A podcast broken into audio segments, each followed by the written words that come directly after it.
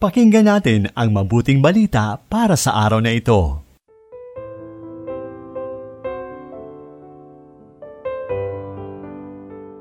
Mapagpalang araw ng Martes, Kapanalig, dakilain natin ang Panginoong Hesus na ating mabuting pastol. Nababatid niya ang ating mga pangangailangang pisikal at espiritual. Nababatid niya ang ating pagkagutom at pagkauhaw, lalo na sa panahong ito ng matinding krisis na ating nararanasan. Kaya inaanayahan niya tayo na lumago sa tunay na diwa ng pagbabahaginan dahil pagpapalain niya ang anumang mabubuting gawain at hangarin na binabahagi natin sa isa't isa. Ito po ang inyong lingkod, Sister Loins ng Daughters of St. Paul, na nag-aanyayang ihanda na ang sarili sa pagpapahayag ng mabuting balita mula kay San Marcos, Kabanata 6, talata 34 hanggang 44.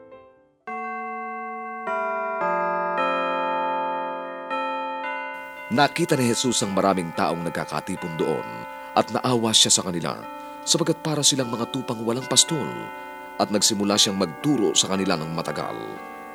Nang humahapon na, dumapit sa kanya ang mga alagad at sinabi, Paalisin mo sila nang makapunta sila sa mga nayon at bukid sa paligid at makabili ng kani-kanilang makakain. Kayo ang magbigay sa kanila ng makakain. At kami pa pala ang bibili ng tinapay? Dalawang daang denaryo, hindi ba? At bibigyan namin sila. Ilang tinapay mayroon kayo? Sige, tignan ninyo. Lima at may dalawa pang isda. Kaya iniutos niya sa kanila na paupuin ng grupo-grupo ang makapal na tao sa berdeng damuhan. At naupo sila ang grupo-grupo tig daan at tigdi limampu. Kinuha niya ang limang tinapay at dalawang isda.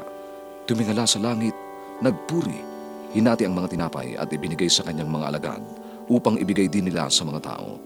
Gayon din naman, hinati niya ang dalawang isda. At kumain silang lahat at nabusog. At inipon nila ang mga natirang pirapirasong labindalawang punong basket. Mga piraso ng tinapay, pati na mga piraso ng isda mga liman libong lalaki ang napakain.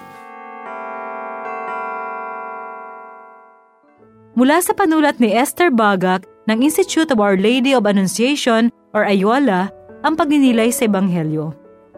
Napakabuti ng Diyos.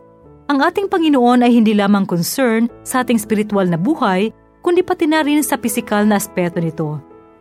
Dahil sa dami ng napagaling ng Panginoon at marami ng nakakaalam nito, marami ang sumusunod sa Kanya, kahit pa sila'y nagugutuman na sa daan.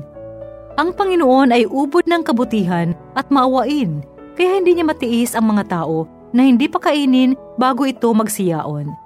Mga kapanalig, lubos akong nagpapasalamat sa Panginoong Hesus dahil tinuturuan niya tayo sa Ebanghelyo na maging mabuti, maging maawain, at higit sa lahat, maging mapagpasalamat sa Diyos Ama na siyang nagbibigay ng lahat ng mabubuting bagay dito sa mundo. Manalangin tayo. Panginoon, marapatin mo pong maging daluyan ako ng iyong biyaya at awa, lalo tigit sa mga nangangailangan. Amen.